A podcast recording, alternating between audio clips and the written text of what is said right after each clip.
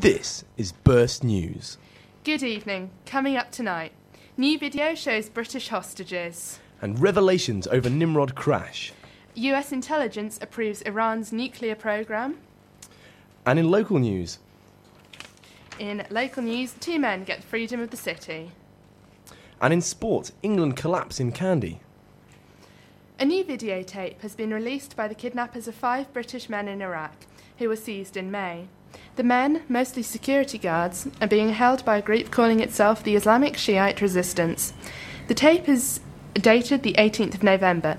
In it, one of the kidnapped men says that no one cares that he and the four other men have been held for 173 days. The kidnappers demand that British troops withdraw from Iraq within 10, 10 days of the 18th of November, but they don't actually say what will happen to the hostages if, de- if their demands aren't met. So, what are the British government doing about this? Well, the Foreign Office has condemned the release of this video, which was shown on the Al Arabiya uh, TV station network, saying that it will cause unnecessary distress for the families of the kidnapped men. Um, regarding the militia's demands, it is a point of principle with most governments, particularly in the West, not to bargain with hosta- hostage takers. And the Foreign Office has said that this case will be no different, and it has called for the unconditional release of the five men. Iran has apparently welcomed a recent US intelligence report which concluded to be satisfied that the Middle Eastern country was not using nuclear research for weapons purposes. Tehran has always maintained its nuclear program was solely for peaceful purposes. Yet there has always been critics of President Ahmadinejad. Uh, go on. do it for me. Ahmadinejad. Ahmadinejad. I always think it, remind, it uh, rhymes with I'm a dinner jacket. Well, there we go. Yeah. and his and his um, intentions. Iran is still under UN Security Council and unilateral US sanctions for its continuing nuclear program.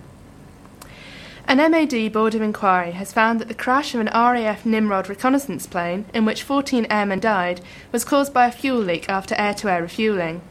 The Nimrod fleet is over 40 years old and has been subject to scrutiny in the fa- past few months as its problems increase.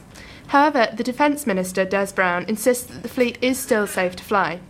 Now, the Nimrod plane is crucial to British forces for tactical recon- reconnaissance, i.e., receiving messages from troops on the ground and relaying them to other troops. It was a maritime reconnaissance and anti submarine plane during the Cold War, and it's now used in Afghanistan and also in the UK for maritime search and rescue. Defence Minister Des Browne has apologised to the families of the 14 victims of the 2006 crash, most of whom were based in RAF Kinloss. He has also promised a review of the arrangements to ensure the safety of the Nimrod plane. Um, I do actually have to um, give a shout out to my dad for that because at quarter past four, when I was writing this story, I didn't have a clue what a Nimrod plane was or what it did.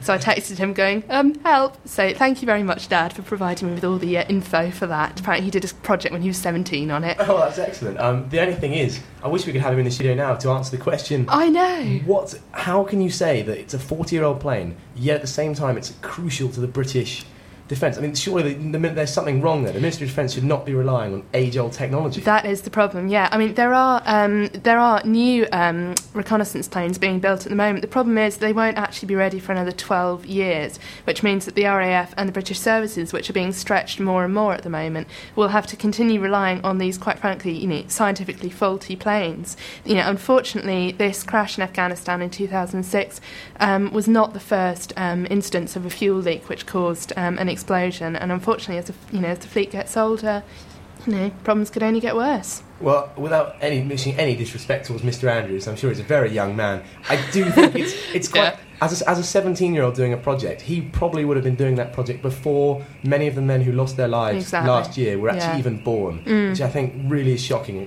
Where is the government spending the money instead?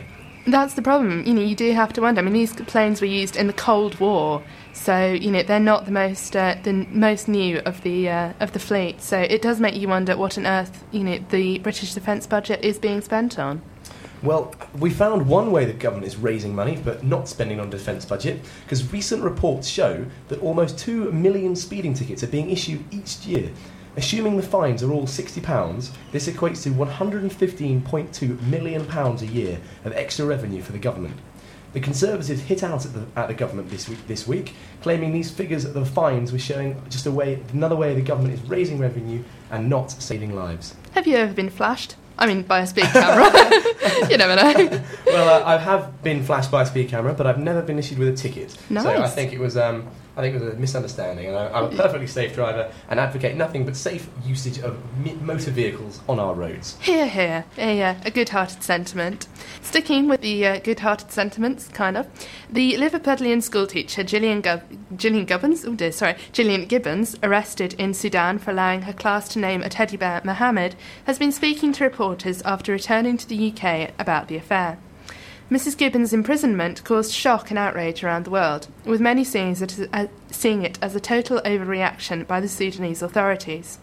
Inside Sudan, however, opinion went the other way, as Muslim hardliners lambasted her 15 day prison sentence and called for a retrial and even for her to be shot.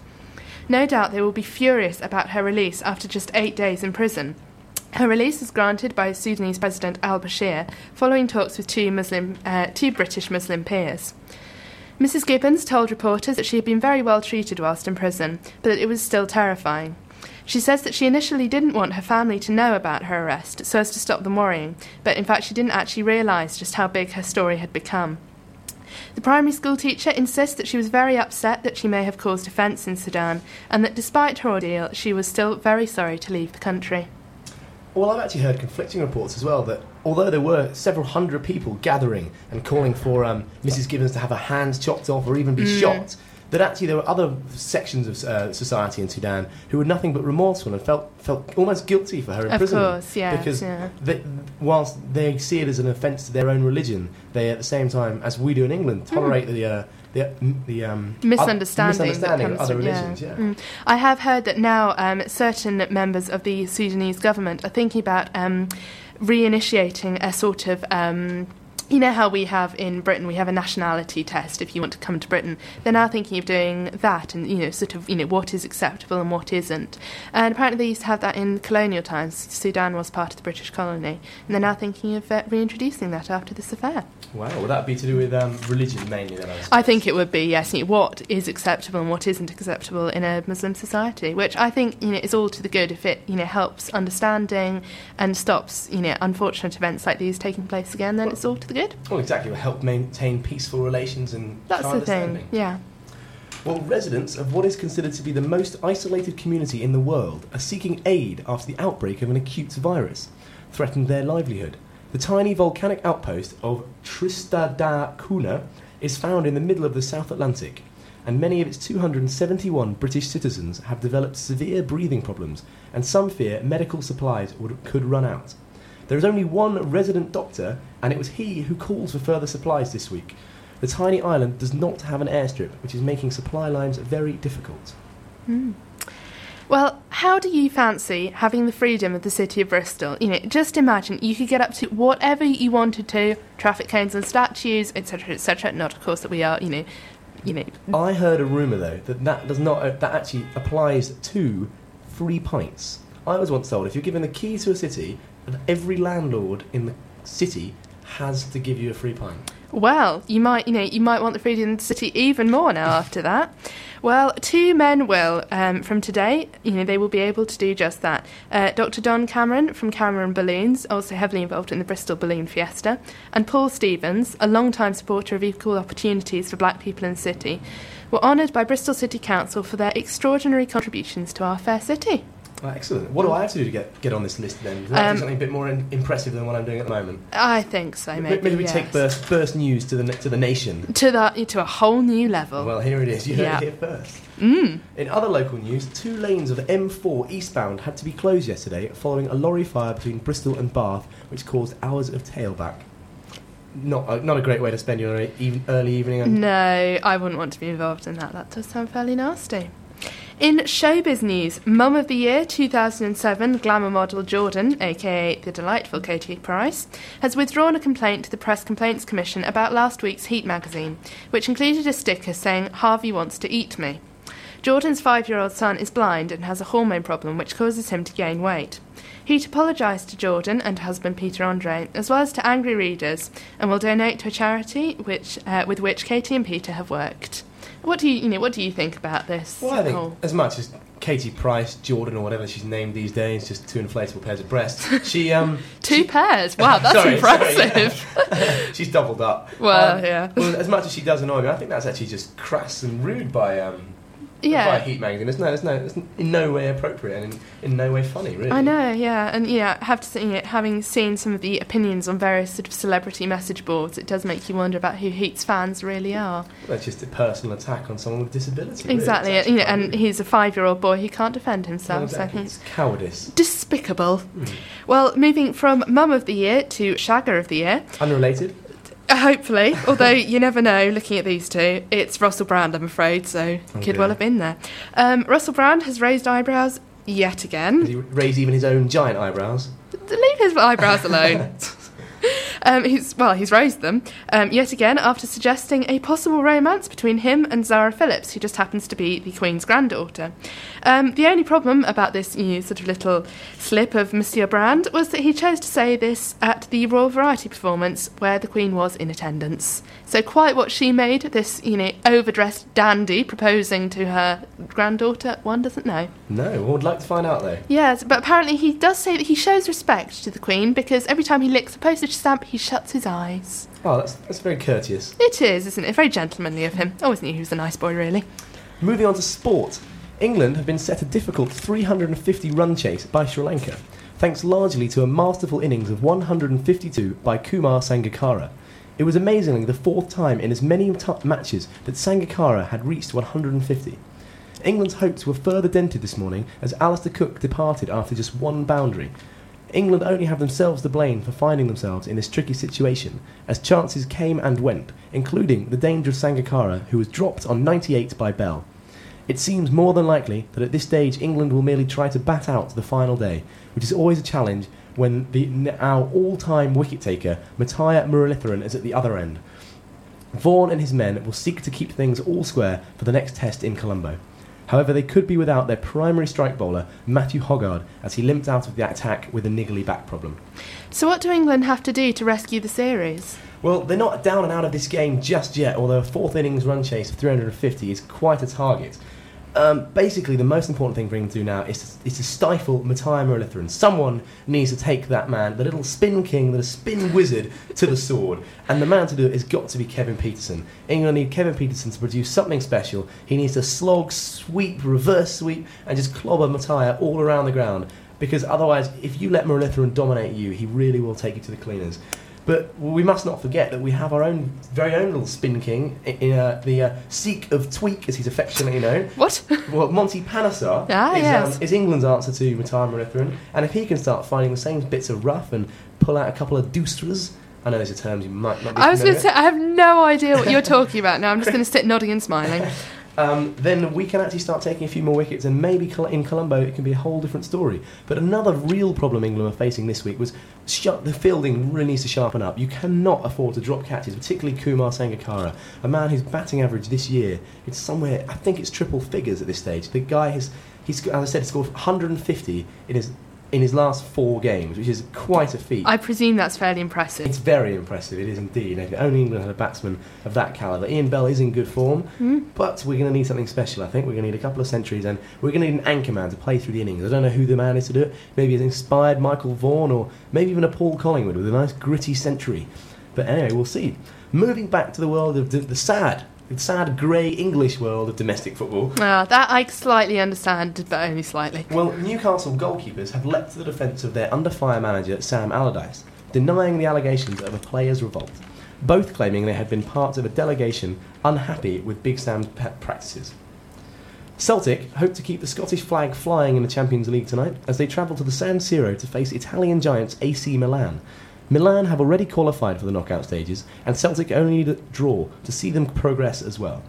Milan are without Brazilian striker Ronaldo, but recently crowned European Player of the Year, Kaka is expected to feature and has been singled out as their main threat. Meanwhile, back in our fair city, Bristol City look to continue their good run of form when they face Ipswich at Ashton Gate tonight, and Bristol Rovers face a derby game also at home against Cheltenham. So a lot of sport around uh, Bristol this evening. There's a lot of sporting Are you going to be making your way down to Ashton Gate or the Memorial Ground? Oh, I don't know. I'm sure I can find a bit of time. Why not? I've actually been told. Uh, I spoke to someone at the uh, press office today, Ooh, and it's, it's eight pounds for students. Wow. At- at- but I believe at both the grounds. So uh, well worth checking out if you're uh, if you've got your deadlines. If you haven't got any deadlines in front of you, and uh, Yeah. you don't fancy just going out for a few beers, go doing something a bit more interesting, a bit more cultural. Can we call it cultural? Um, yeah, I think we probably can. You know, Yeah. it's you can certainly uh, you know observe the various life forms that live around Bristol. Well, I Think think, of it that so, way. I mean, yeah, I think it's definitely worth checking out. I've been I've been twice already to Bristol Rovers this season. They're, they're a fairly tidy outfit. Unfortunately, they've lost both games I've seen, but then Oh, they well. were playing Bournemouth, so that's understandable because Bournemouth Is are it? a Oh. very impressive team Okay. who I slightly unbiasedly support. Oh, so. there's no sort of home connection there, of Not course, at is all, not there? even vaguely. Well, talking on another cultural level, Mm. we had the Turner Prize last night, didn't we? In fact, we did. Yes. Who won it? Well, tell us who won. Well, it was the very well-known Mark Wallinger. Am I pronouncing that right? I've got no idea. Well, Mark Wallinger won it, and he actually lost out in 1995 to Damien Hirst. But his short film of which is I, I'm not connected to the world of art. I can't vouch for this, but it was Me it was him dressed as a bear spending ten nights in a Berlin gallery, um, and he made this into a film. Fair enough. and he won a internationally acclaimed art prize with it. And how much money did he win with that art prize? I believe he won twenty five thousand pounds. Mm, not bad. Not bad. Not bad for ten nights' work. Yeah, I mean the thing is that you know all the uh, the tabloids huff and grump, and there's lots of you know honestly they call this art. The Turner Prize now is renowned for not really being what most people on the street would consider art, and there's no point now I think expecting it to be you know nice pretty paintings and a few canvases. Well, yeah. Although I, I, I particularly enjoyed the one. Uh, I can't remember who, who it was by, but someone did. There will be no miracles here. Spelled out in light bulbs. In fact, yes, yeah. I thought that was very interesting. I thought that was a shoe in for Hmm. the victory, but um, sadly not. Apparently not. Well, I believe it was last year's winner, I think, possibly the year before, a Mr. Grayson Perry. Um, if anyone knows him, he is the, I believe, you know, fairly middle aged man who likes to dress up as a 10 year old girl and Okay. um, makes sexually explicit pottery. Wow, that's um. The Yes. Turner Prize clearly takes all sorts, doesn't well, it? Well, yes, indeed. Do you want to hear about what's going on in the world of weather? Um, probably not, given that we live in Bristol. But, no, uh, you really, anyway. you really don't actually. I'm afraid it's going to rain Wednesday, Thursday, Friday, and Saturday. Heavy rain, t- maximum temperature of about 13 degrees C, so not very nice. So there might not even be a chance of football being on tomorrow. well, no, That's that's uh, wholeheartedly disappointing, in fact. that is in fact yes. Shall we have some music? I think we should. This has been Burst News, your news, and more news. And I'd like to leave you with Your Love Alone Is Not Enough by the Manic Street Preachers. Good night.